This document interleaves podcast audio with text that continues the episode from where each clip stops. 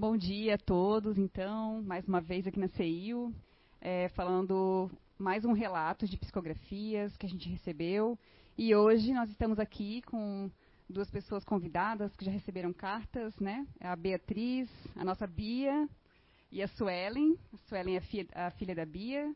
E a gente vai então ler algumas mensagens, algumas psicografias que elas receberam. Vamos lá então. É, a gente tem aqui três mensagens que elas receberam ao longo de alguns anos. É, eu vou começar pela mais antiga, pela primeira que elas receberam, então, que foi em setembro de 2005. Vamos lá. Uh, Suelen, Ronan e Beatriz. Que possamos agradecer sempre esta oportunidade. Bem, vou primeiro responder alguns questionamentos. Primeiro, a minha condição é muito penosa em se comparando à dos trabalhadores dessa casa. Mas, assim que fui resgatado, e de passar alguns anos em um estado deplorável, que prefiro não lembrar, recebi alguns créditos. Vocês sabem, o desapego. Bia, você pode falar um pouquinho para a gente o que talvez quer dizer em relação a, esse desapego? Bom dia, Gabi. Sim, esse é um, com o passar dos tempos, eu aqui na CEIU e também no INATO, no Instituto de Evolução Humana, onde eu aprendi, eu conheci, eu, eu tive um, um conhecimento através do, do Zé, né, que é uma empresa, a empresa dele, e eu tive o conhecimento dessas duas ferramentas que eu digo que são as ferramentas de evolução para a gente, que é o espiritismo, né, e, e, o, e as inteligências naturais humanas que o Inato que o Inato oferece para o mundo, né? E eu tive a oportunidade de ter. Então ali eu conheci ah, os grupos naturais de inteligências, as personalidades das pessoas, onde eu conheci a mim, meus filhos, e também a personalidade, o comportamento que o meu marido tinha quando estava encarnado. Né? E no comportamento dele, uma das características é o desapego.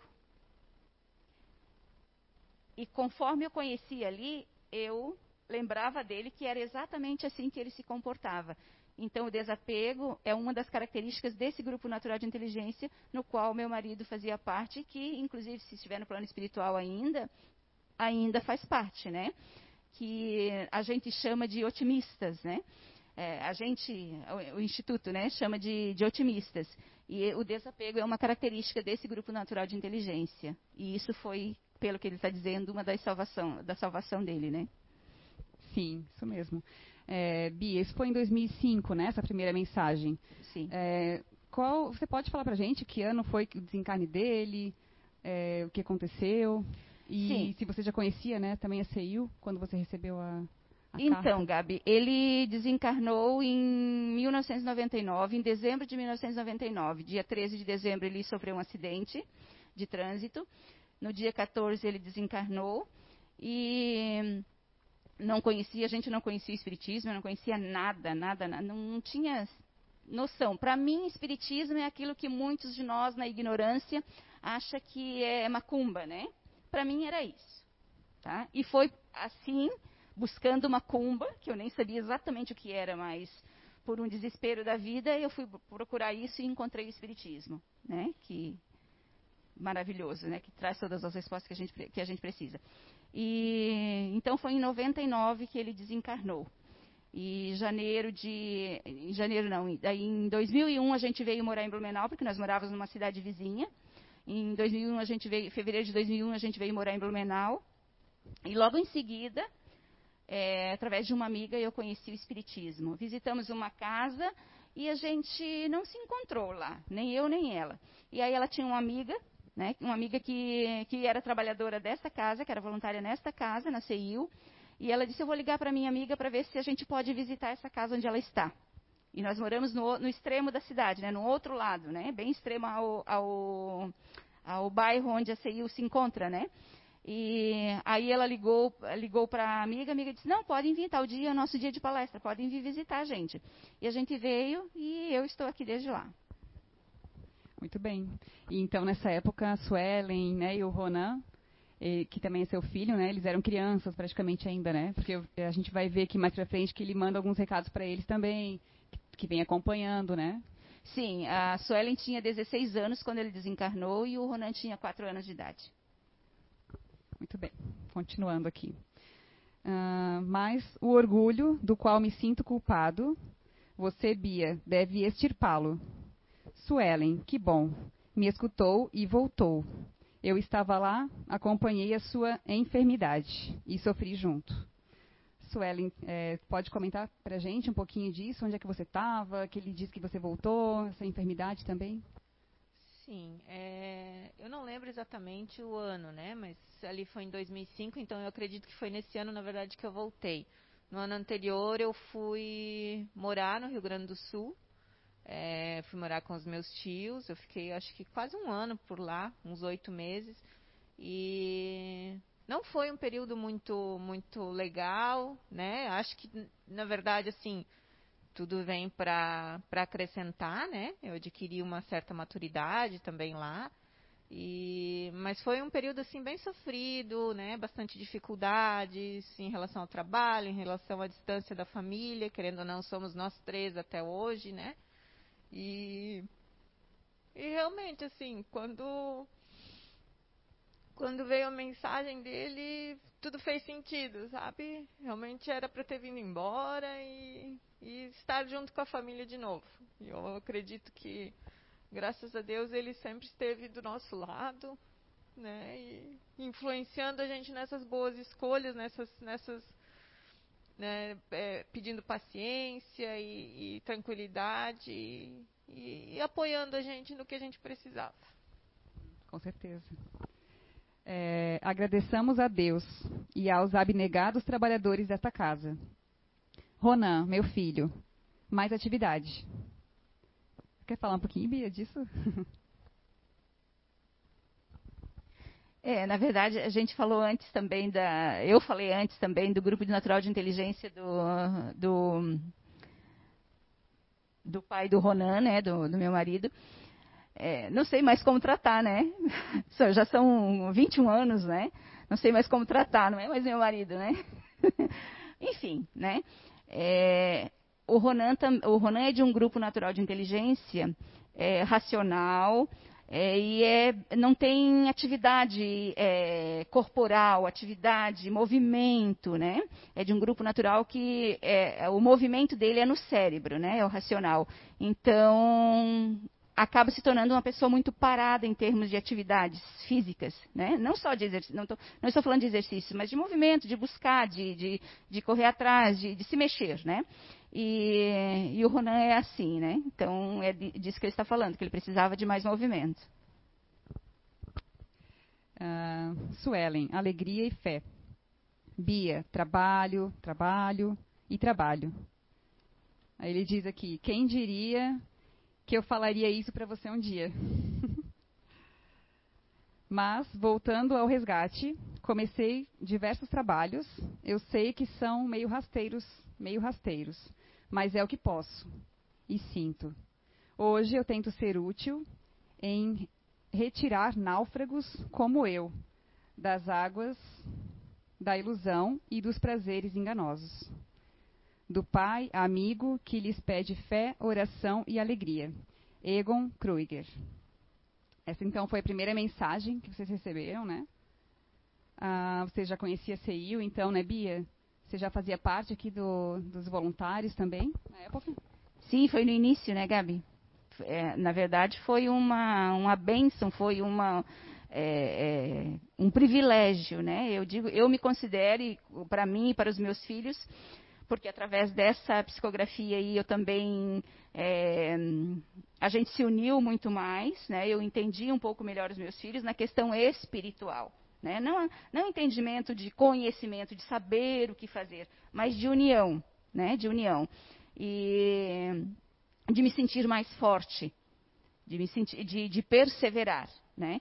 Então essa psicografia trouxe muito mais isso, mas foi lá no, no início da, da, do, meu, do início do meu voluntariado na CEIU. Legal, então. O Zé quer dar uma palavrinha sobre a primeira mensagem, né? Então, eu estava aqui quando a Sueli falou e a Beatriz falou eu me lembrei que os primeiros impactos que a Beatriz teve comigo não foram muito agradáveis, né? Eu vim substituir o André aí no, num determinado curso, eu queria que ela falasse sobre isso. E aí, naquele momento, eu estava muito sensível nesse dia, né? E através de uma, de, um, de uma psicometria ou de uma mediunidade ali que estava bem aberto o campo, eu acabei ali é, dando uma resposta para ela de, de, algo que ela havia pensado. E entre muitas vezes acontecia também de, de eu dar respostas até em sonhos para Beatriz, né? E de eu me lembrar do desenvolvimento e ela ficar assim também. Então eu queria que ela comentasse isso ali, que é interessante. Porque assim, é, é bom, é, é, bom também lembrar que a Beatriz ela conheceu primeiro a CEIU. Só depois de muito tempo, né, depois ali, que ela veio conhecer o lado profissional, essas coisas dos, dos filhos que ela tanto fala, é, realmente é porque fez a diferença na vida dela. Mas esse lance ali da casa espírita, ela recém-chegada aqui, fazendo um dos cursos ali, aconteceu algo que eu recordo que eu respondi alguma coisa para ela, mas ela vai saber falar melhor sobre isso. Ah, detalhe, eu não conheci o marido dela, nem sabia a história da vida dela, nem dos filhos, né? Isso tudo é verdade que Zé está falando. É, detalhes da, da, nossa vida, ele não. Tem muitos detalhes também que até hoje, até porque não vem ao caso, né? Mas até hoje tem muitos detalhes que ninguém sabe, mas detalhes também que não, não vêm ao caso, mas que, se fosse para um caso de psicografia e fosse pensar que eles sabem, não, eles não sabem, né? Ninguém, nem vocês, ninguém sabe, né? E com relação a isso que o Zé está falando, primeiro, isso foi no primeiro ano que eu, que eu estava aqui na CEIU, porque quando eu vim procurar a CEIU, é, ele fala ali, ele fala, o, o, meu marido fala ali também do orgulho, que é para tra trabalhar o orgulho. Sim, eu sempre fui uma pessoa muito orgulhosa, uma pessoa muito difícil de lidar, que eu sempre disse que eu não sei como é que. Depois que eu conheci o Espiritismo, é, muitas vezes eu chorei e me perguntei como é que aquela criatura, né? Eu sei que ele não era perfeito e tal, mas como é que aquela criatura me aguentou, me aturou, né? Então não entendo, não sei se era amor ou não sei, eu não sei o que era. Só sei que ele, ele, ele, olha, ele persistiu e, enfim. Mas eu confesso que ele me ajudou muito, porque dentro do meu grupo natural de inteligência também, que eu vim conhecer depois, é, eu vejo que a forma que ele me tratou né, ajudou muito ao meu desenvolvimento, mesmo sem ter conhecimento nenhum. Então, a gente anda pela vida muito, quando a gente não tem conhecimento para isso, a gente anda é, acompanhado da espiritualidade sem nem saber, mas daí, através das intuições, a gente vai fazendo muitas das coisas certas, né? E daí, voltando para quando eu conheci a CIU, é, a gente veio primeiro, na primeira palestra, eu e a minha amiga, e já marcamos tratamento, né, conversa fraterna, né, um atendimento fraterno. Eu já levei, assim, de começo, 10 passos de tratamento. Eu vim para falar de, um, de, uma situação, eu falei o tempo todo de outra situação, ou seja, era o que era necessário mesmo. E ali já também já tinha aberto, iniciado um curso é, sobre espiritismo. Tinha, tinha havido só o primeiro encontro já me inscrevi, nós duas nos inscrevemos, eu e a minha amiga nos inscrevemos para o curso, e a gente iniciou o curso. E os professores eram a Kátia Nats, que é né, uma das fundadoras da CEIU, e o André Nats, que é o esposo dela. Lá na época eles não eram casados ainda, só namorados. E eu gostei muito da didática do, do André. Muito, tive muita afinidade com ele assim no início. Com a Kátia também, mas o André muito mais, né? E acho que pela questão emocional, né? Eu sou emocional, o André também é emocional. Enfim, eu gostava da didática dele. E um dia o Zé veio, veio, dar, veio substituir o André. Né? Quando ele entrou, já pensei, ai meu Deus. Eu vi o Zé assim com uma pessoa muito arrogante. Quem, né? Aquela pessoa que não olha para o próprio umbigo, né? E, mas por quê? Por causa da autenticidade. Eu sei que o Zé também até hoje ainda é muito julgado por isso, né, Zé?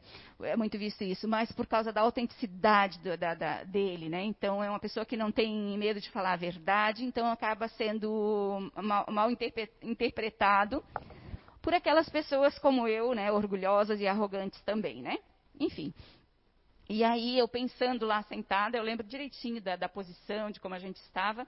Eu estava lá no meio da turma e numa cadeira bem na, na, no corredor, né? E eu só pensava assim, ai meu Deus, eu preferia, eu preferia que o André estivesse aqui dando aula para gente. Em silêncio, né? Eu pensando só, né? E o Zé na didática dele, falando, falando, falando, aí caminhando, veio até, veio, passou, foi atrás lá para a turma de trás, voltou e parou bem do meu lado. E quando ele parou, ele disse assim: "Ah, para aquela pessoa que está pensando que prefere o André, não se preocupa, na próxima aula ele estará aqui. É. Neste momento eu me encolhi na cadeira de escola. Meu Deus, que vergonha, né? Que vergonha passar por isso, né? Então isso tudo assim é aprendizado para a gente, né? Com certeza, né, Bia? Muitas, muitas histórias, muitos detalhes aí no meio, né? Dessa jornada aqui na CEIU. É, então vamos para a próxima mensagem. Essa segunda mensagem que elas receberam veio numa reunião, né? Durante uma reunião interna que, que tinha aqui na CEIU. Então vamos lá. Uh, meus filhos meus filhos. Nestes todas, últimos... todas as duas foram, Gabi. Ah, tá. As todas duas as duas foram em, em reuniões internos. nossas, em, em, trabalhos internos. É, é, é para quem não sabe, as sessões de psicografia públicas, elas ocorreram depois, né? Ocorreram de 2012 e 2013. Né? Então, essas mensagens que elas receberam foram, foi antes desses anos, até o último recadinho que a gente vai ler depois foi um, um dos que veio nas sessões de psicografia. Mas as mensagens que a que eu li e a que eu vou ler agora foram antes dessa, desses momentos que a gente teve de sessões públicas.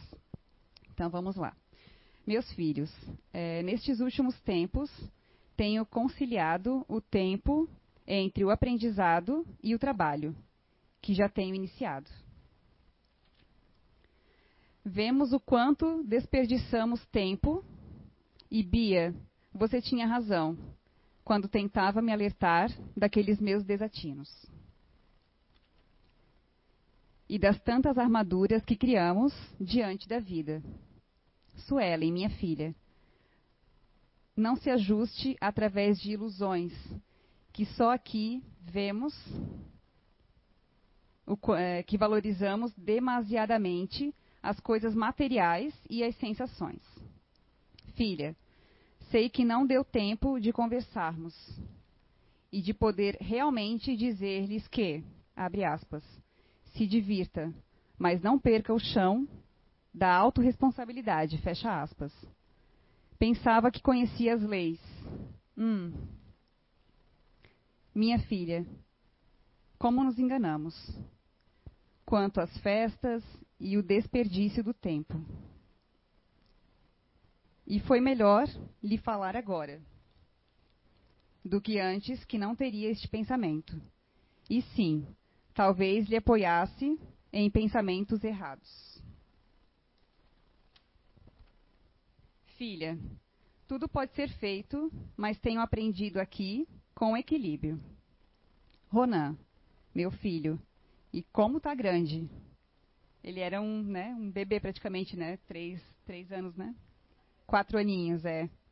é. Tenho aqui acompanhado algumas vezes. E lembra aquele dia na Proeb em que sentiu-se estranho? É, foi o pai. Você quer comentar um pouquinho desse dia? O Sim. Ronan lembra, lembrou na época Sim, da esse dia, esse dia foi. Essa psicografia veio logo em seguida. E só eu e ele sabíamos dessa situação, e eu sabia porque ele me contou. Foi bem interessante essa situação. O Ronan sempre foi assim, muito sensível às intuições, né? E ele era bem novinho ainda e ele não sempre muito é muito parado e também de não é de sair de casa, né? Ele é continua ainda sendo um menino de um menino hoje está com 25 anos, né? Continua ainda sendo bem reservado, não, não, não é festeiro, não, não, não sai de casa, é estudar. A questão dele é estudar, pesquisar e jogar né, também, mas é, é, o, é o que ele. em casa. É, ele é bem caseiro. E eu lembro que ele me pediu para ir jogar futebol com os amigos dele, os amiguinhos lá do ensino fundamental ainda, ver que era bem, ele era bem novinho ainda. E para eles irem jogar no parque, no Parque Ramiro, que é um parque que a gente tem, que você sabe, né, Gabi? A gente tem um parque bem legal para passear, para as famílias e tal, e lá tem várias áreas é, desportivas, né? E ele me pediu se eu deixava ele ir naquela tarde, lá no Ramiro, jogar, jogar futebol com os amigos. Eu fiquei bem feliz, porque era uma forma de ele sair um pouquinho de casa. Né? E ele não, nunca tinha saído para jogar futebol com os, com os amigos, nunca tinha pedido. E eu deixei ele ir. Eu disse, ah, vai sim, vá, se divirta, com bastante cuidado. Sempre pedindo para tomar cuidado, ficar sempre prestando atenção. E eu sempre orientei ele, como percebi essa, essa parte, essa sensibilidade dele, sempre dizia, olha, fica bem antenado sempre, fica bem ligado nas intuições, né, na, nos pensamentos que te vêm e ao redor também, no, no, no espaço, tempo onde você está. Fica bem ligado nas coisas. Sempre orientei ele assim, quando ele saía por aí. E isso tirou ele de algumas enrascadas. E nesse dia, ele chegou muito, de volta em casa muito cedo. Tá ele chegou de volta em casa muito cedo. E eu até estranhei. Eu disse, nossa, mas que rápido que vocês voltaram, nem jogaram. Ele disse, não, a gente jogou, até porque é longinho de casa, né? A gente jogou, mãe, mas aconteceu uma coisa muito estranha lá, ele falou para mim. A gente estava jogando, eu e meus amigos, e de repente me veio uma sensação, eu olhei para um lado, assim, ele disse, tinha vários rapazes sentados lá, conversando, e me veio uma sensação muito estranha. Ele disse, me, algo me dizia que eles iam vir pedir para jogar com a gente e que alguma coisa ia dar errado se eles viessem jogar com a gente. Eu não sabia o quê, mas algo me dizia assim. E logo me veio a ideia, assim, chamei os meus amigos e disse para eles: olha, aqueles rapazes lá vão vir aqui pedir para jogar com a gente. Mas não vai ser muito legal, não. Então vamos fazer o seguinte, vamos combinar. Ele disse, pro, ele me contando, né? Ele disse para os meninos: vamos combinar. Assim, se eles vierem, Assim que eles chegarem, a gente vai dizer, ó, oh, cara, é, a gente já tem que ir embora, porque eles eram meninos ainda, a gente já tem que ir embora, nossa mãe deu horário para a gente ir, já deu a hora, vai ficar para outro dia, outro dia a gente se encontra aqui e a gente joga. Assim ele contou para mim. Eu disse, ai, Ronan, olha que legal, que bom que você prestou atenção nisso. Tá bom. Ficou. Ficou isso só entre nós dois. Eu não sei, eu não sei precisar se foi dias ou um tempinho, mas muito, muito próximo do tempo que, que isso aconteceu. Nem para nem a Mana não tinha contado isso. Só nós dois sabíamos. E aí veio essa psicografia. Que sim, que lá foi ele que intuiu aquela, aquelas sensações, aqueles pensamentos todos que ele teve. Foi intuição do pai, pedindo realmente para eles irem embora, para eles acabarem, porque algo ia sair errado ali naquele, se, se os rapazes viessem jogar com eles. Então foi bem esse episódio foi muito interessante para nós. Sim, com certeza, né? Para comprovar que ele sempre está com vocês, né? Sim. né? Tá na medida do possível, tentando ajudar, né? Inclusive, ele fala que foi com consentimento dos mentores. É que, ele veio e, e fez. É o que eu ia dizer, né? Gabi. Sempre que ele pode, tem permissão, com certeza está junto da gente, ajudando, né? Sim. Até porque eu digo assim, né? Poxa, me deixou sozinha, né? Cuidando, é, criando os filhos. Não deixou sozinha, né? Só, só está invisível, né? Sim, até como ele fala, né? Ele tenta ajudar dessa forma agora, Sim. em espírito, né? Sempre Na que ele pode, espiritual. Né? É, é, acompanhando o crescimento tanto da Suelen como do Ronan Sim. e né, intuindo, ajudando Sim. a guiar né, pelo melhor Sim. caminho. O Zé quer dar uma palavrinha também, né? Então, eu gostaria de fazer um esclarecimento quando a Beatriz e a Sueli estão tá falando sobre tudo isso, né? E muitas pessoas podem estar agora, nesse momento, dizendo assim, poxa, por que elas, né? Mas é bom que se saiba que nós recebemos psicografias, somos apenas um pequeno instrumento, recebemos psicografias de vários lugares do Brasil e do mundo, né? Muitas vezes em outras línguas, e as pessoas, por algum motivo, elas estão merecendo isso, por algum motivo, isso vai fazer uma diferença na vida. Então, a, eu, eu, creio, na minha opinião aqui pessoal, né, como estudante né, dessa ciência espírita, de que o processo que a Beatriz entrou de brigar consigo mesma, combater o bom combate, como disse o grande apóstolo dos gentios, Paulo de Tarso, né, e que passou a sua missiva de uma primeira epístola para os, os se eu não me engano, foram os talatonienses, e eles tinham entendido errado, que o bom combate que Paulo falava era o bom combate interno. Então a Beatriz, por, por estar sozinha com esses dois filhos para criar, é, o marido era total arrimo em todos os aspectos, né? Um homem que tanto era da área do direito, né, formado em direito, né, advogado, como trabalhava num órgão público também. E dentro de todos esses aspectos, a luta dela, o combate ao orgulho, o combate ao melindre, o combate a tudo isso, fez com que ela tivesse certas intervenções, aproveitando-se desse recanto do saber e aproveitando do esforço dela e do merecimento, que eles tenham tido essas comprovações de que a vida continua e, de certa forma, também o pai usou-se desses instrumentos, do qual eu sou apenas um pequeno instrumento, para que fosse é, é, é, elucidado que elas tinham que ter fé, força e que tinham que continu, continuar na batalha e no melhoramento pessoal e evolutivo continuamente. Eu queria só fazer essa parte aí. Obrigada, Zé. E realmente, a gente inclusive fala bastante aqui na CIU, é, fala no projeto Identidade Eterna, que esse ano a gente está estudando a revista Espírita, é, o quanto o próprio Allan Kardec lutou para colocar para as pessoas né, o quanto a doutrina espírita é consoladora, ela vem como um instrumento para que a gente se edifique, que a gente se melhore, que a gente resgate as, os nossos débitos do passado e o quanto é, essas mensagens elas vêm consolar e também esclarecer. É, na verdade, eu, né, eu, Gabriele, acredito que é, existem N fatores para que uma psicografia ocorra. Alguns fatores a gente já sabe, né, até pelo próprio Zé, pelo próprio estudo que a gente tem, né, que é a, a, o merecimento, a necessidade também dessa comunicação, porque nem sempre é tão necessário que venha a comunicação, ou a gente às vezes não está nem preparado para receber né, uma informação dessas, é, um conselho, talvez não é o momento de é um momento que a gente vai aproveitar né, isso. E, e, claro, e outros fatores que eu acho que a gente nem sabe. Né? Então, isso é, vai muito das leis do mundo espiritual, dos espíritos superiores, né? e a gente tem que compreender dessa forma. Né? E como eu sempre falo, a gente muitas vezes tem amigos próximos aqui encarnados né, que vêm nos aconselhar, que vêm nos falar, e muitas vezes é através desses amigos que a espiritualidade tenta nos intuir. E a gente às vezes está esperando uma mensagem do além, achando que é só isso que vai nos ajudar, mas eles tentam de todas as formas, né? Tentam através das pessoas que convivem com a gente, é, através dos sonhos, é, muitas vezes não conseguem nos intuir, né? É, dependendo como a gente está emocionalmente, mas a gente tem sim ajuda sempre, né? A gente às vezes é que não consegue perceber essa ajuda. E continuando aqui, então ele reforça, né, que é com consentimento dos mentores que ele veio, né, pois é, que coisa, pois é, coisa boa. Ah, coisa boa não iria acontecer naquele dia, conforme o Ronan, o Ronan meio que pressentiu, né? É, aqui, filho, me emociona. Me emociona é como você cresceu. Se cuida, vê, observa, brinca, mas não esquece de permanecer atento, que é o conselho também que a, a mamãe sempre deu, né? De permanecer atento, de seguir as intuições. Agora posso vir mais vezes.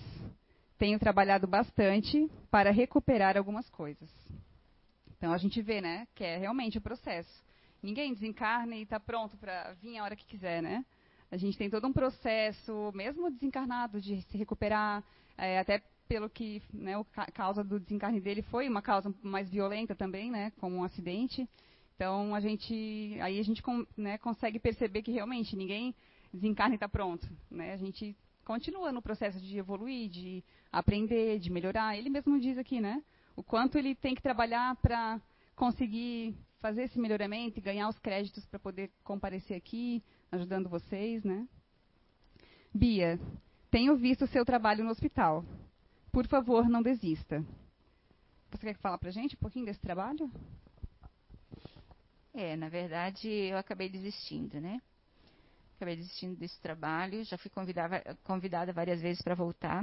Acabei me, me, envolvendo com outros trabalhos, é, trabalhos do bem também, mas acabei me envolvendo com esses outros trabalhos e não e deixei de, de fazer esse trabalho voluntário no hospital. É um trabalho voluntário que a gente fazia no hospital. E não tenho todo esse ativo para ter três, quatro coisas, três, quatro coisas para fazer. Eu não tenho.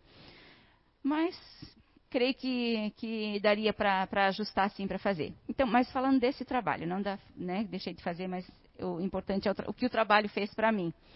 Esse trabalho, é, eu nunca fui de trabalhar, como ele disse ali, quem antes, né? Quem diria que um dia eu diria para você, trabalhe, trabalhe, trabalhe, né?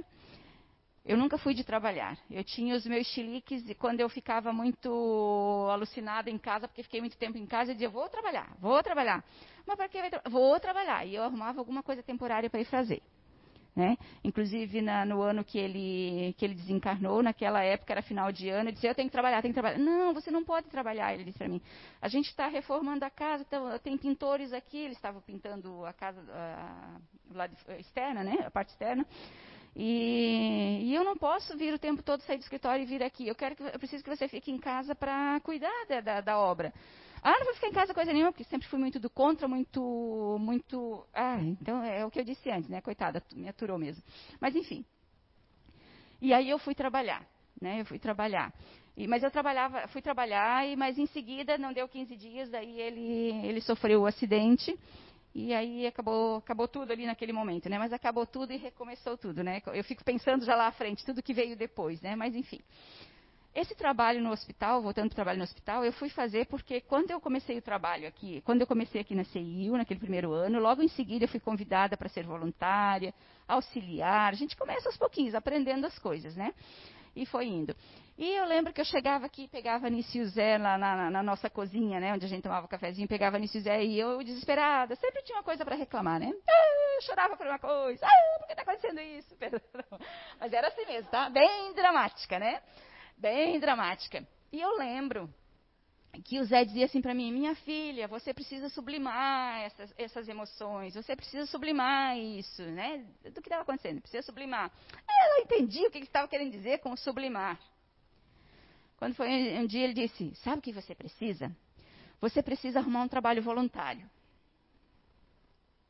Mas ele, o Zé também tem um hábito, igual eu vou falar, tá? um hábito de falar, falar, eu costumo dizer pela metade. A gente tem que descobrir o que ele quer dizer.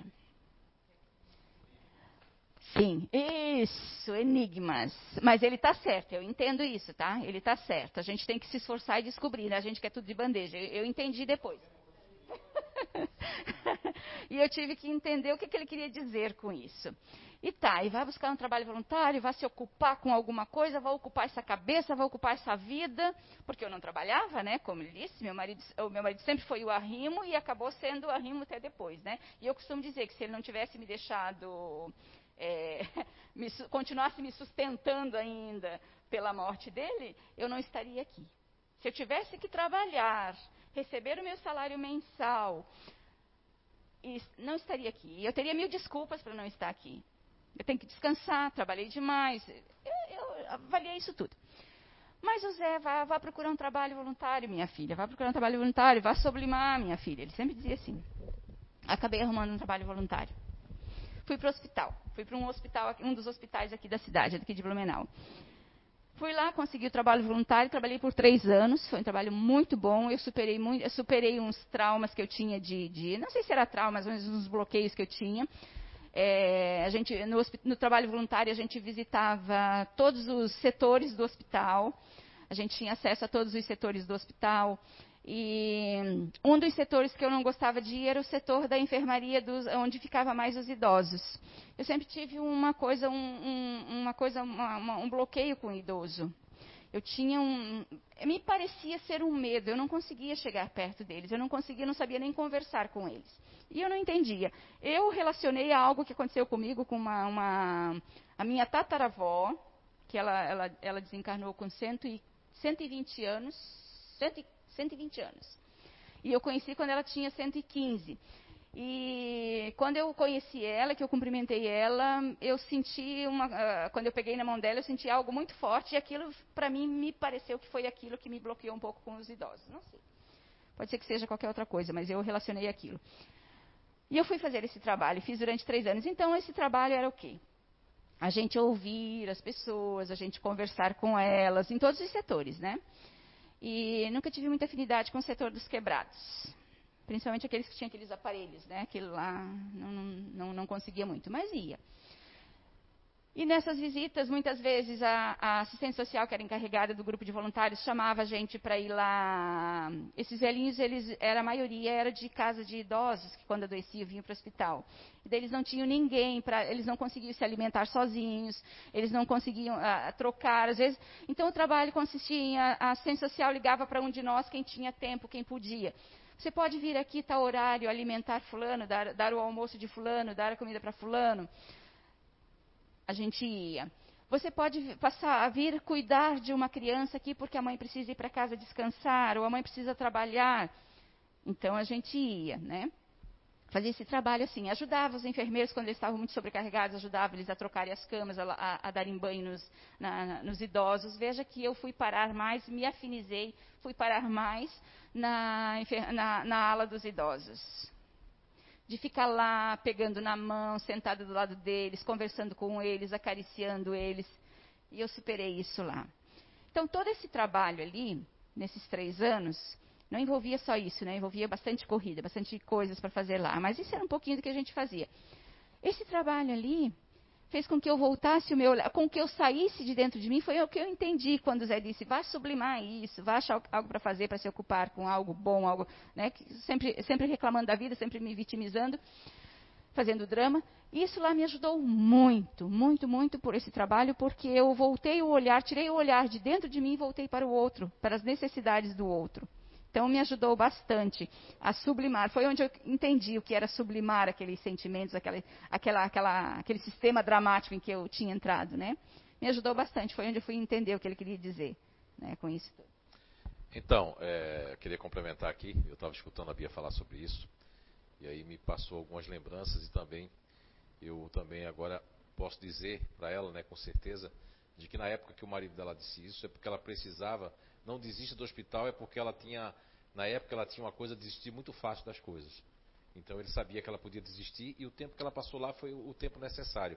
A Bia faz um trabalho muito especial hoje, tanto aqui na CEIU, no atendimento fraterno, né, é, na, na, no, no passe de tratamento, ali acompanhando as pessoas, como outros trabalhadores aqui voluntários, mas ela também faz um trabalho muito especial também no Inato. Enfim, agora eu queria dizer que essa questão da Bia, ter ido para o hospital também, de certa forma, quando eu aconselhei ela, eu não revelei o que eu vou revelar agora. E aí vocês não fiquem aí em casa, ah, revela para mim também, não é? E, não, não, não. Isso aí foi porque eu tive, eu, não, não é toda hora que eu tenho essa, essa, vamos dizer assim, essa psicometria do passado, né? Que são tantas formas de psicometria. Mas eu tive com ela de que a Bia, numa certa eh, existência dela, que já faz algum tempo, ela foi convidada, e convidada inclusive para ser voluntária, enfermeira, numa campanha de guerra. E ela, quando chegou lá, que viu as pessoas toda quebrada, ela saiu e disse, não, aqui eu não fico, e fugiu. E no que ela fugiu, isso ficou ali marcado, né? Então, a questão do hospital, né, de ter ido lá, e dos idosos realmente foi um pequeno trauma que ficou. Porque quando nós somos crianças, eu mesmo já cheguei a uma, uma época a ter medo de velhos, porque os velhos me assustavam um pouco, né? Parecia assim com aquela barba branca, e os velhos hoje em dia são bem cuidados, né? Antigamente os velhinhos não era muito bem cuidado, não. Né? Às vezes vinha com aqueles dentes assim, todo respeito, mas eu tinha até medo, né? né? Então, assim, é... É, hoje em dia os velhos né, se cuidam mais, os velhos naquele tempo, né? Até tinha cheirinho de velho, né? Eu não sei se vocês lembram de vocês estão em casa, tinha aquele cheirinho de velho. Minha avó já gostava daquele cheiro na cama dela, aquele cheirinho de velhinha, sabe? E lógico que às vezes eu não gostava muito do cheirinho dos banheiros dos velhos, mas do cheirinho da cama, essa coisa toda. Então assim, para esclarecer, né, que tudo é uma, nós temos é ciclos, né, de aprendizado. A Bia não é perfeita, a Bia ela, ela é, é uma pessoa que se esforça muito é, para não estar tá julgando, porque faz parte, como ela falou hoje, do grupo natural de inteligência dela, da, da questão crítica, né? Porque muitas vezes as pessoas podem, é, certa época, em certo momento, criticar ou julgar tal situação, e depois que passa o tempo a pessoa já não julga da mesma forma, já não tem a mesma crítica, então isso se chama é, ciclos evolutivos. E eu creio muito que, é, falando especialmente da Bia que a gente teve contato aqui, apesar de que as coisas que ela recebeu resposta foram todas muito da cabeça deles lá, de coisas que aconteceram na vida e que nós não tínhamos é, é, contato com isso. Aí alguns aí que são um pouco perturbados vai dizer, ah, será que ele não teve uma telepatia da Bia do que ela disse, né? Certas pessoas que têm assim, vamos supor, o, o acervo do padre Guevedo, né? Vão até querer dizer assim, ah, mas foi uma telepatia que a Bia passou, e aí o Zé pegou, captou a telepatia e fez a psicografia. Olha, não creio porque é, quando eu estava fazendo psicografia aqui, que teve o mês de janeiro de 2013, eu acredito que foi o, o, teve aquele mês ali que foi mais de três horas que eu fiquei em cima onde está a Gabriele, e como é que eu podia ter telepatia com uma pessoa lá na Alemanha, outra em Portugal, outra em São Paulo, né? Tudo simultaneamente, né? E aí, cara, então eu sou uma pessoa muito extraordinária, viu? Eu gostaria de ganhar um bom dinheiro com isso. Não, brincadeira, brincadeira. Viu, Bia? Só para esclarecer a questão aí, daquela disse que não pode ver as pessoas quebradas. E na época eu também eu tive esse site, só que eu não fui autorizado a dizer. Hoje, quando eu me lembrei, aí eu perguntei aqui, posso dizer? Né? Tá vendo o que é isso? Tem pessoas que são desobedientes. E quanto mais você é desobediente com, com o seu. É, com, com, toda a, a sua programação da sua reencarnação, mais você vai penar, viu? Eu não vou, eu prometo não interferir mais. tudo tem seu tempo, né? E pode interferir sim, Zé, se tiver alguma coisa para falar, com certeza. Posso fazer um comentário ainda? Quando o Zé disse que não vai interferir mais, ou que tudo tem seu tempo, que hoje que ele vai dizer, isso eu conheço, é, o tempo que eu conheço ele, sempre foi assim, muito respeitoso, muito disciplinado. Se não pode dizer, ele não fala. Eu sei que é, eu, esse tempo todo que a gente se conhece aqui, ah, tem poucos, cinco, cinco, nem isso, de anos que eu tive, eu juntei, eu juntei umas peças, da, da, não sei se foi intuições também, mas eu juntei umas peças eu queria entender o que, que eu fazia aqui, por que, que eu estava ao lado dele. Eu, consciente. E eu fui juntando umas peças. E uma, uma certa ocasião ele recebeu um feedback muito legal, muito lindo. Legal não, legal é pouco, lindo. É, de um trabalho que ele fez lá para o Nordeste, eu acho que foi. E ele mandou por e-mail para mim, para a Nice, acho que você também recebeu. Para algumas pessoas, assim, mais né, que, que, trabalhavam mais próximo dele ali, ele mandou para a gente saber o trabalho, que bonito que tinha sido esse trabalho lá. E aquele trabalho me emocionou tanto, e eu fiquei pensando nesse trabalho, naquele momento que eu estava lendo, eu fiquei pensando, na, eu estava no Inato nesse dia, eu fiquei pensando, analisando todo esse trabalho grandioso que ele faz aí para ajudar as pessoas, e eu comecei a pensar na minha trajetória, no, no, na, no enquanto eu era grata por estar ao lado dele, por ter esse conhecimento lá da vida profissional, que foi grandioso, que eu digo que são os dois instrumentos de, de amadurecimento e de crescimento meu e da, dos meus filhos, que foi a minha sustentação para saber como, como ajudar, como, como lidar comigo e com os meus filhos, como lidar com a vida, nós três. E naquele momento ali, naquele sentimento de gratidão que me veio, eu me senti muito, eu me senti muito, me senti especial, me senti é, agradecida. Qual é outro termo que a gente usa? Não, não, não. É, privilegiada, Gabi, privilegiada por estar, é, por ele me permitir estar com ele nessa caminhada, né, com vocês nessa caminhada. E naquele instante eu resolvi colocar no papel aquilo que eu já vinha, as peças que eu vinha juntando. E eu escrevi um e-mail, coisa que eu não sou de mandar uma mensagem para ele, ele sabe disso, não sou de mandar mensagem, trabalho junto, mas não sou de ficar mandando mensagem, não sou de ficar de mandando e-mail, e às vezes. Sim, exatamente. E aí eu escrevi, isso eu vou escrever. Escrevi esse e-mail para ele e lá no e-mail eu dizia para ele, é, eu vou colocar só um pouquinho que eu lembro, até quero resgatar esse e-mail. É, só um pouquinho que eu lembro é que eu dizia para ele que eu pensava que em, em, alguma outra vida eu tinha caminhado junto dele, divulgando este conhecimento das inteligências naturais humanas, e que eu tinha sido um discípulo. Eu usei bem essa palavra. Eu nunca ouvi isso dele. E olha que isso só faz, não sei se faz cinco anos, tá? Que eu, que eu escrevi isso para ele. E que eu, caminha, eu, eu era um discípulo dele, ainda coloquei entre parênteses, homem, né? E que eu caminhava ao, ao lado dele, divulgando esse conhecimento, mas que de alguma forma, em algum momento, eu traí ele. Ele não me respondeu. Uns três meses depois, a gente se encontrou lá no Inato, lá na empresa, e nós estava, era tarde, no início da tarde, e a gente estava esperando um sol lindo, um dia lindo, lá, lá, aquilo lá é muito lindo aquele lugar. E eu fiz um cafezinho para nós dois, e nós estávamos esperando o resto do pessoal, os, os funcionários lá do Inato chegar, né, para começar os trabalhos. E daí a gente estava conversando, eu lembro que a sala é bem grande, a sala de recepção é bem grande, ele estava lá no extremo e eu aqui do outro lado. E eu sempre me sentia muito desconfortável perto do Zé. Muito desconfortável e eu não entendia por quê. Não entendia. A partir dali é que eu fui entendendo um pouquinho mais desse desconforto. Por quê? Por que, que eu sinto esse desconforto? Não é medo, não é nada, por quê? Mas, enfim, mas isso passava. E daí, naquele dia, papo vai, papo vem, eu disse, ah, Zé, deixa eu te perguntar uma coisa. Você lembra de um e-mail que eu te mandei, assim, assim? Já fazia quase uns, uns três meses. Ele disse, lembro. Eu disse, você não me respondeu. Aquilo que eu te escrevi lá procede? Bem assim eu perguntei para ele. Daí ele deu uma risadinha, como ele costuma dar, né? Ele disse, sim, Bia, é, é verdade, você foi um discípulo meu. E ele ainda disse mais, você estava no grupo de inteligência na base continuadora, né? E um homem, sim, ele disse, daí ele, ele ficou por aí, daí ele disse, mas eu te traí. Daí ele disse, sim, você me traiu. E daí, de repente, me veio em mente, assim, um repasse na minha vida. Eu disse: Eu te traí por dinheiro? Ele disse: Sim, foi por dinheiro. Nada mais. Foi só o que ele me disse. É, acho que uns 15 dias depois a gente se encontrou no mesmo, no mesmo é, é, espaço ali, no mesmo tempo ali, com as mesmas pessoas, só que daí a gente chegou todo mundo junto. E daí a gente rindo, falando, papo. jogando papo fora ali, né? Um dia lindo do mesmo jeito. E ele tinha um, um, um outro funcionário que estava sentado numa janela lá e ao extremo, assim, a gente estava de espaço e ele lá onde ele estava no mesmo lugar, daí não, não tinha nada a ver comigo, papo. De repente ele olhou para a janela e ele disse: Nossa, Bia, me abriu um portal aqui. Ele disse.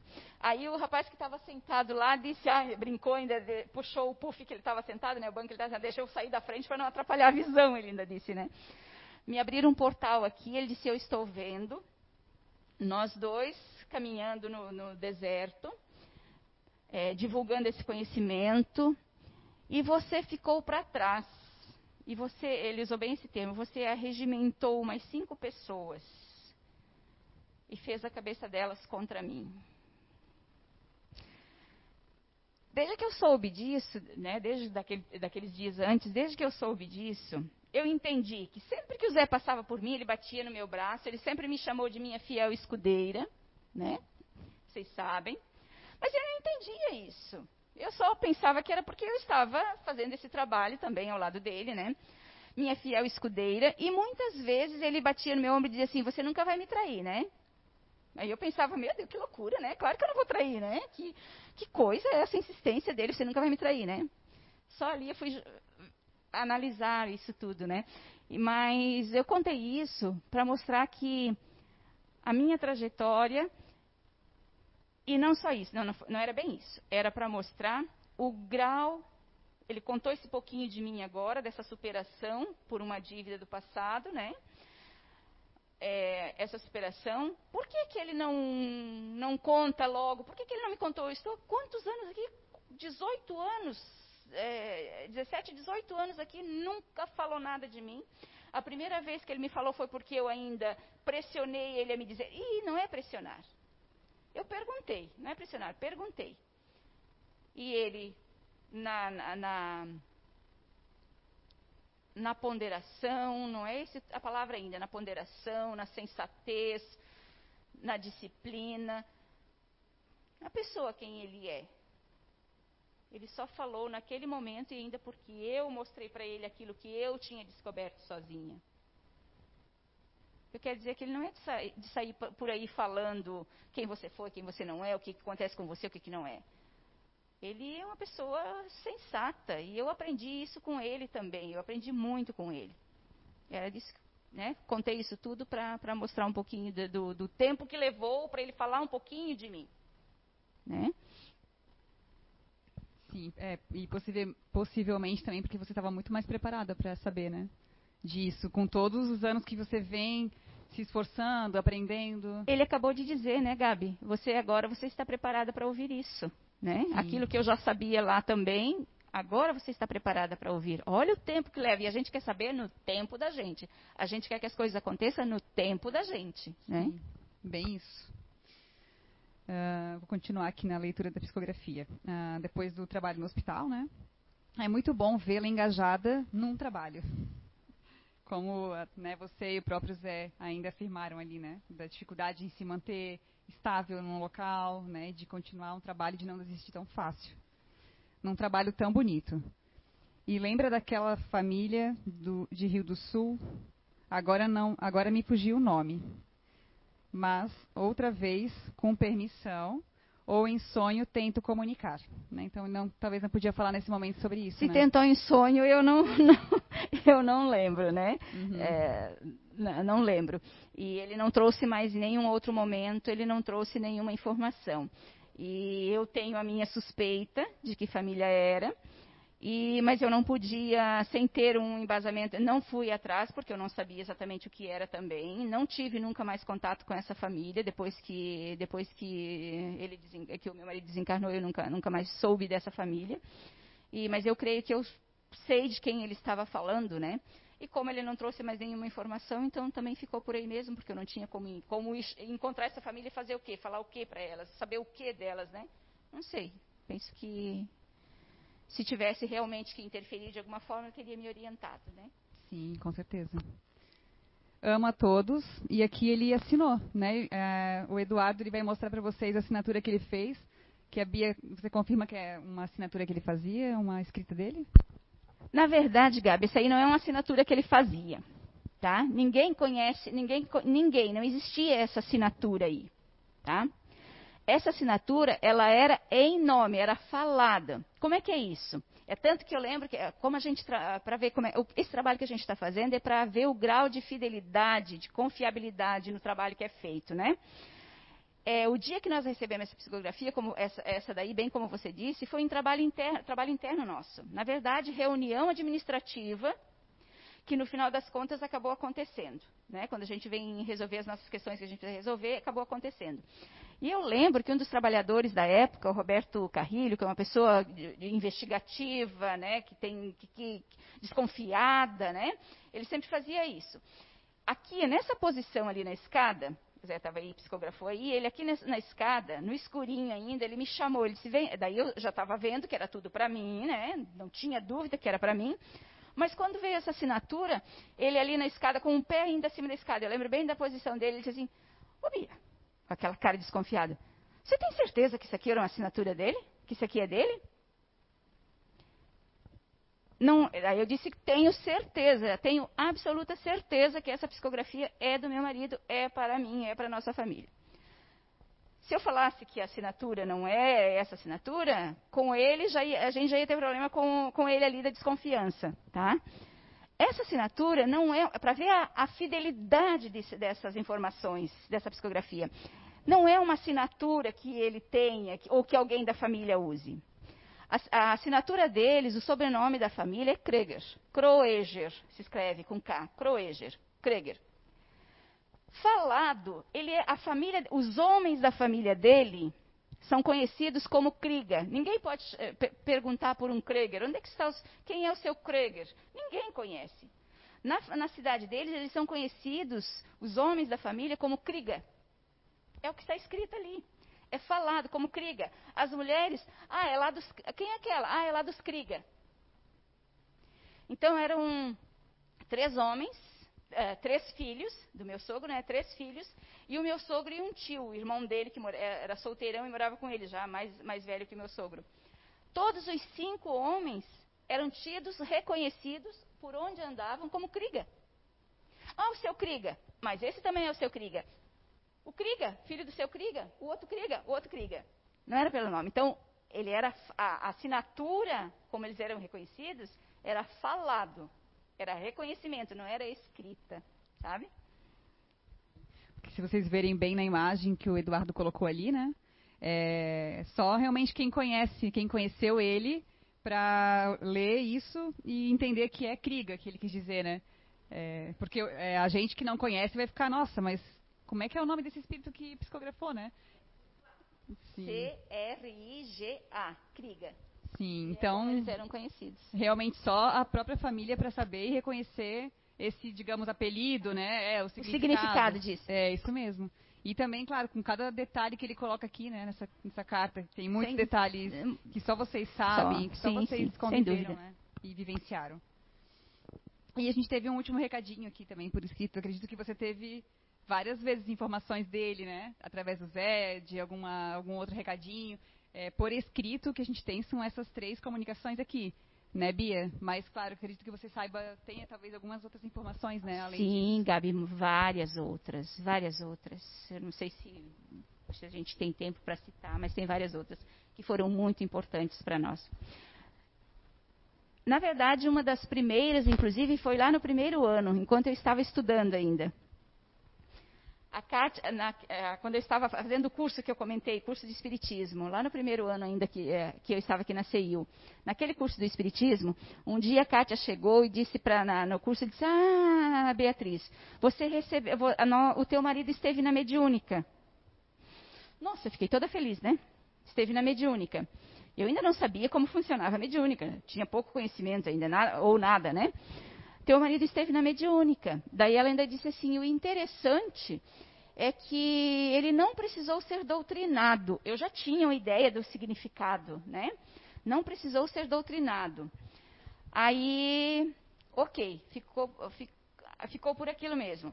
No domingo, eu não lembro qual foi o dia do curso, mas no domingo seguinte, a Anice me chamou, pegou, me chamou lá na, na, na, salinha, numa salinha só nós duas. Ela disse: Olha, eu preciso. Pra, pra, eh, eu volto a, a, reafirmar o grau de, de, de busca de, de, da, da, da, confiabilidade da, das psicofonias ou psicografias, né? A Anice queria saber, por causa de misticismo e tal, a Anice queria saber se realmente ela, ela veio me investigar, para ver se realmente era o meu marido trazendo aquelas informações. Ele disse isso, ele disse aquilo, ele disse aquele outro.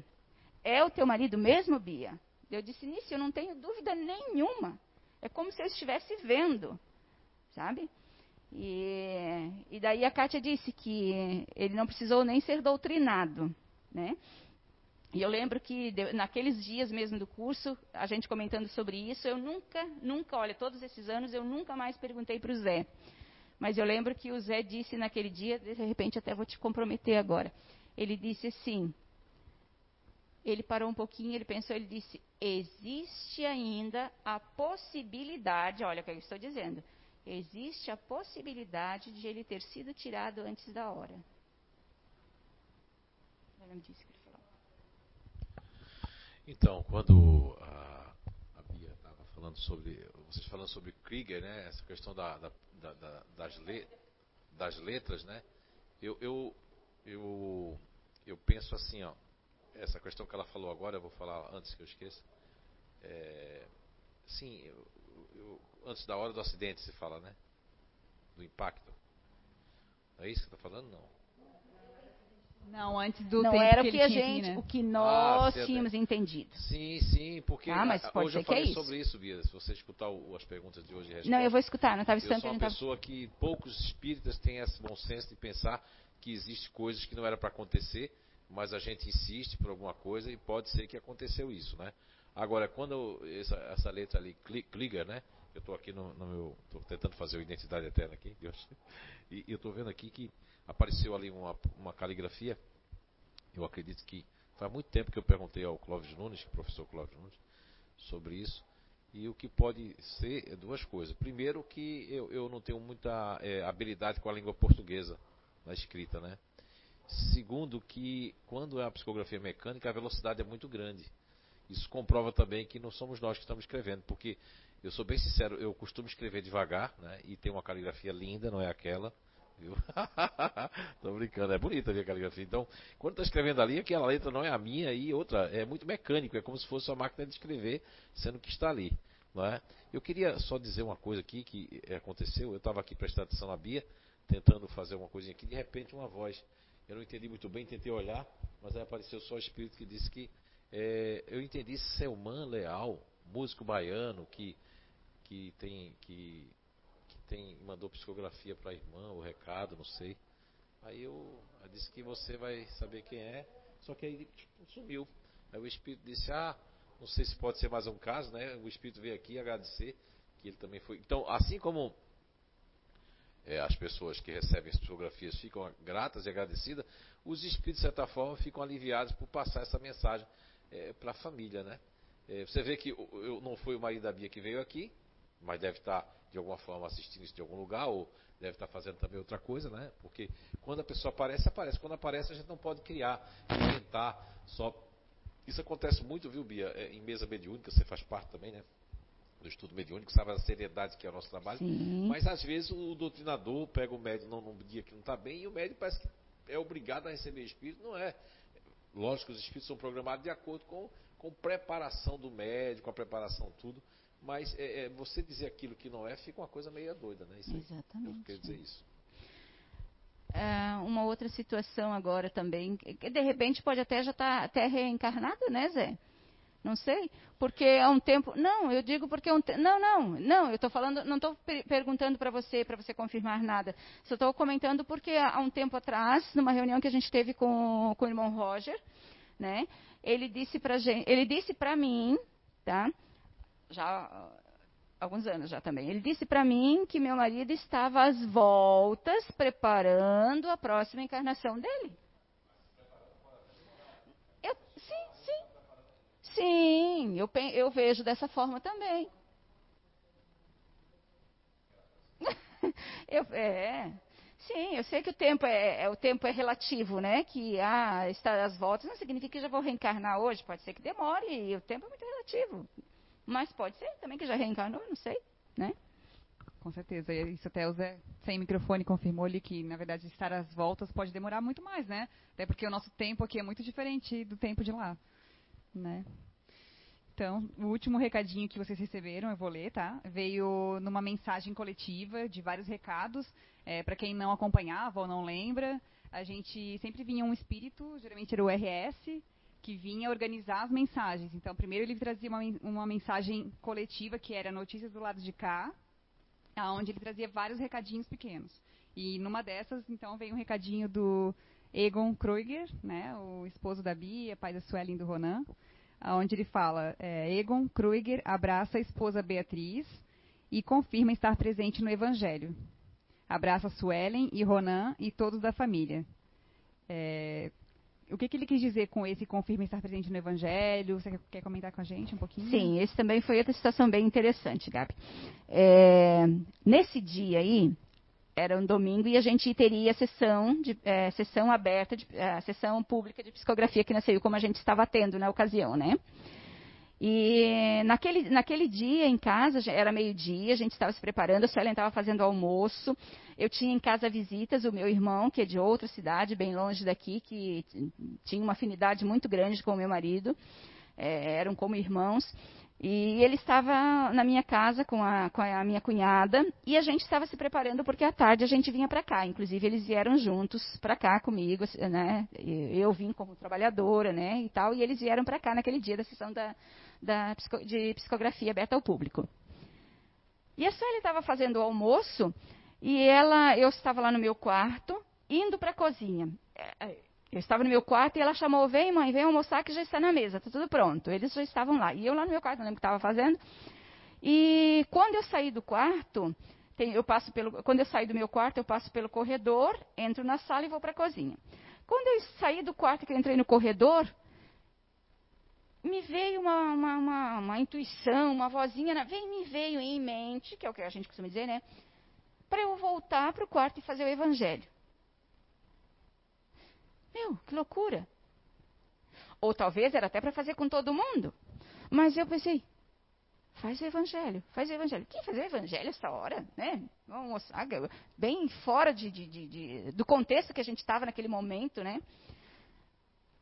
Fui, continuei andando em frente, fui quando eu cheguei na porta da, da, do corredor para a sala, faz o evangelho.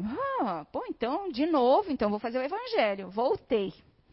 Já vou, eu disse para Suelen, já vou, me aguarde só um pouquinho. Voltei para o quarto, fechei a porta, peguei o evangelho, sentei na minha cama, fiz uma leitura, respirei fundo, fiz uma leitura do evangelho, fiz uma oração, fechei o evangelho, voltei para a cozinha fui almoçar. Só para mim, ninguém, não, não falei para ninguém. Aquilo, tá, fazer o evangelho, né?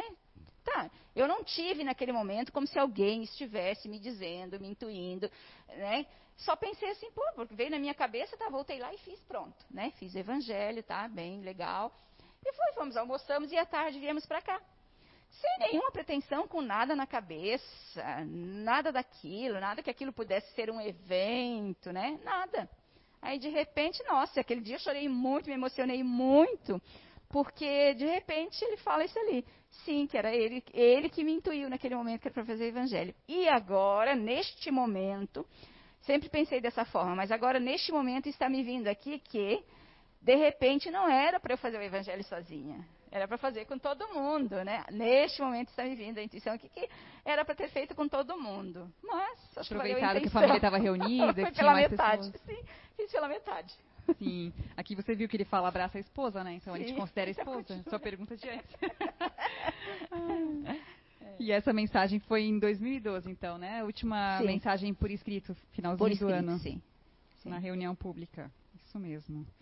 Então, é, para a gente ver que uma mensagem que vem para uma família, né? Muitas vezes, olha quantos quantos recadinhos ali a gente pode aproveitar, né? Ah, a mensagem não foi para a gente, foi para vocês, mas é, na verdade a gente sempre acaba aprendendo com as mensagens que as outras pessoas recebem.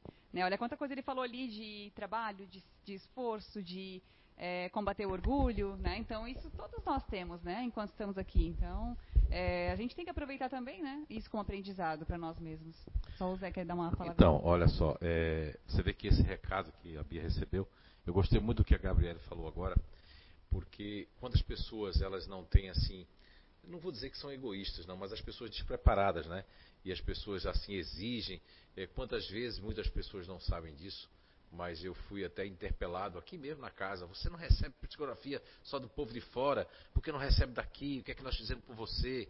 Uma vez veio um ônibus aí, eu acho que foi do Paraná, junto com, com São Paulo, cheio, dois ônibus aqui na frente, um ônibus lotado de gente aqui tinha. A gente só cabe aqui, parece que contando 170 pessoas no máximo, né? Eu acredito 150, 170. Tinha 220 espalhado por todos os buracos aqui da casa. E você vê que isso que a Gabriela falou agora é muito verdadeiro. Quantas pessoas se beneficiaram das psicografias, dos recadinhos dos outros para usar na sua vida e hoje estão bem. Enquanto outras fizeram assim: ah, isso é carta marcada, recebe só dessas pessoas e não recebe de mim. Olha, eu lembro agora de que passaram-se dois meses para achar o endereço de um homem que havia sido prefeito numa cidade lá no Rio Grande do Norte, Nordeste brasileiro. Não tinha meios para procurar esse nome na prefeitura, até que encontraram que a pessoa tinha sido político na cidade, que a esposa e o filho que havia desencarnado, falando detalhes, que a mãe se encontrou com o filho lá, e olha que não tinha nada em lugar nenhum na internet, em lugar nenhum isso. Veja bem, e aí foi até demorou um tempo para encontrar. Então, que, que privilégio, mas é o privilégio às vezes é do espírito. O merecimento é do espírito, não é nem de quem está aqui. Então, quando a pessoa tem uma certa assim, ó, ah, um antagonismo e cria, eu também queria receber, isso é igual a criança mimada. Eu vejo adultos fazendo assim, ah, ele também fez, eu também quero, eu também, eu, eu, só, eu só acredito se vier para mim. Não, isso aí são, você pode passar a vida toda, não vai acreditar e quando desencarnar vai ver que existe aquilo que né, está sendo estudado, né, pregado, e que são muitas comprovações, desde antes de Kardec mesmo, desde que o mundo é mundo, no, na própria Bíblia, né, vem aí as demonstrações de passagens de espíritos, né, como de Elias, se apresentando para Jesus, né? E outros espíritos, é, como Moisés, vem aí, diz que é para parar de receber espírito, para não fazer a cartomancia, mas na verdade ele quis dizer porque estava adivinhação, onde é que está meu cabrito, meu ovelha, será que vai, eu, minha plantação vai dar certo? As pessoas queriam mais os interesses pessoais. E hoje não mudou muito não. Tem gente aí que quer saber mais é se eu vou arrumar um marido, se eu vou arrumar uma mulher, se eu vou tirar na loteria. Vou, é porque são pessoas que os seus espíritos ainda estão sequiosos de evolução e de compreensão do que acontece entre o céu e a terra, né? Do que a nossa vã filosofia. E para isso que a gente tem toda uma doutrina compilada há tantos anos já, né? Que nos esclarecem e muitas vezes é somente falta de conhecimento, né? Essa birra, essa teimosia de querer para si só, né? E não aproveitar. Então, assim como a espiritualidade aproveita tantas situações que a gente vive aqui para nossa evolução, a gente também, né, tem tanta coisa para aproveitar que a gente recebe e não vê como um presente, né? Isso. Você queria falar alguma coisa antes, Bia, ainda sobre a Então, tá. É, se a gente for falar tudo, né, Bia, vamos ficar aqui até começar a identidade. é, já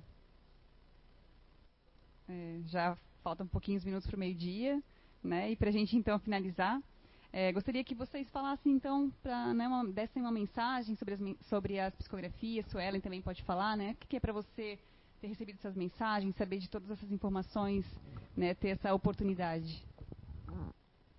Assim, é, eu acho que o merecimento extremamente maior foi dele, foi da minha mãe. É, todos os momentos que ele se comunicou com a gente, que ele conseguiu mandar essas mensagens, foram propícios, né?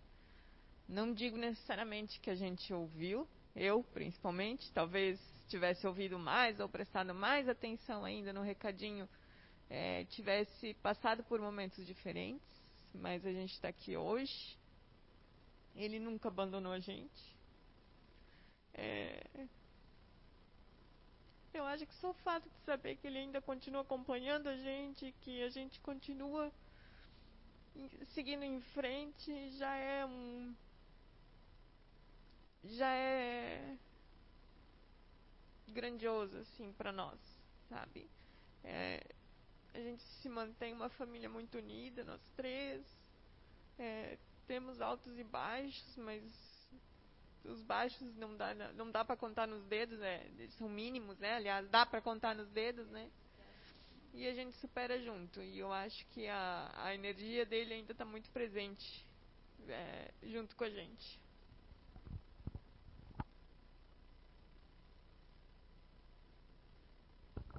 Então, Gabi, eu só tenho que agradecer a todo esse conhecimento, a oportunidade, principalmente ao Zé, porque Pra, então, para encerrar, vou colocar aqui a, a, respeito da oportunidade, do agradecimento da oportunidade de estar aqui, de obter esses conhecimentos que, que ajudou a gente a, a foi pilar na nossa vida para a gente conseguir seguir em frente e também para fazer esse melhoramento tão necessário, pelo menos um pouco, né? Mas despertar para a vida, né? Para a vida espiritual, para a vida futura, que não é só a vida material aqui mas agradecer essa oportunidade, porque para isso tudo, para tudo isso que eu falei agora, a oportunidade foi realmente foi o Zé que me deu.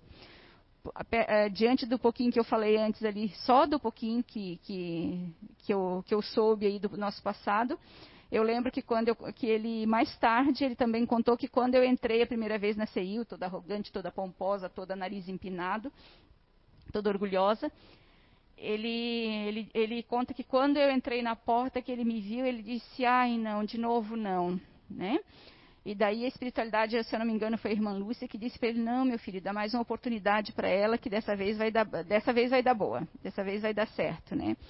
Então, eu preciso agradecer a ele, fundando essa casa e me permitindo caminhar ao lado dele, me deu de bandeja novamente o conhecimento dele para eu usar na minha vida né? Usar na minha vida pessoal, na minha vida profissional. Quem faz isso hoje em dia, se a gente for olhar, quem faz isso? Ele me deu, ele me, me permitiu. Então, com essa ferramenta que ele trouxe é, para ajudar a humanidade, que é uma ferramenta profissional dele que ele desenvolveu, junto com, ele, junto com o Espiritismo, ele me deu duas ferramentas de vida.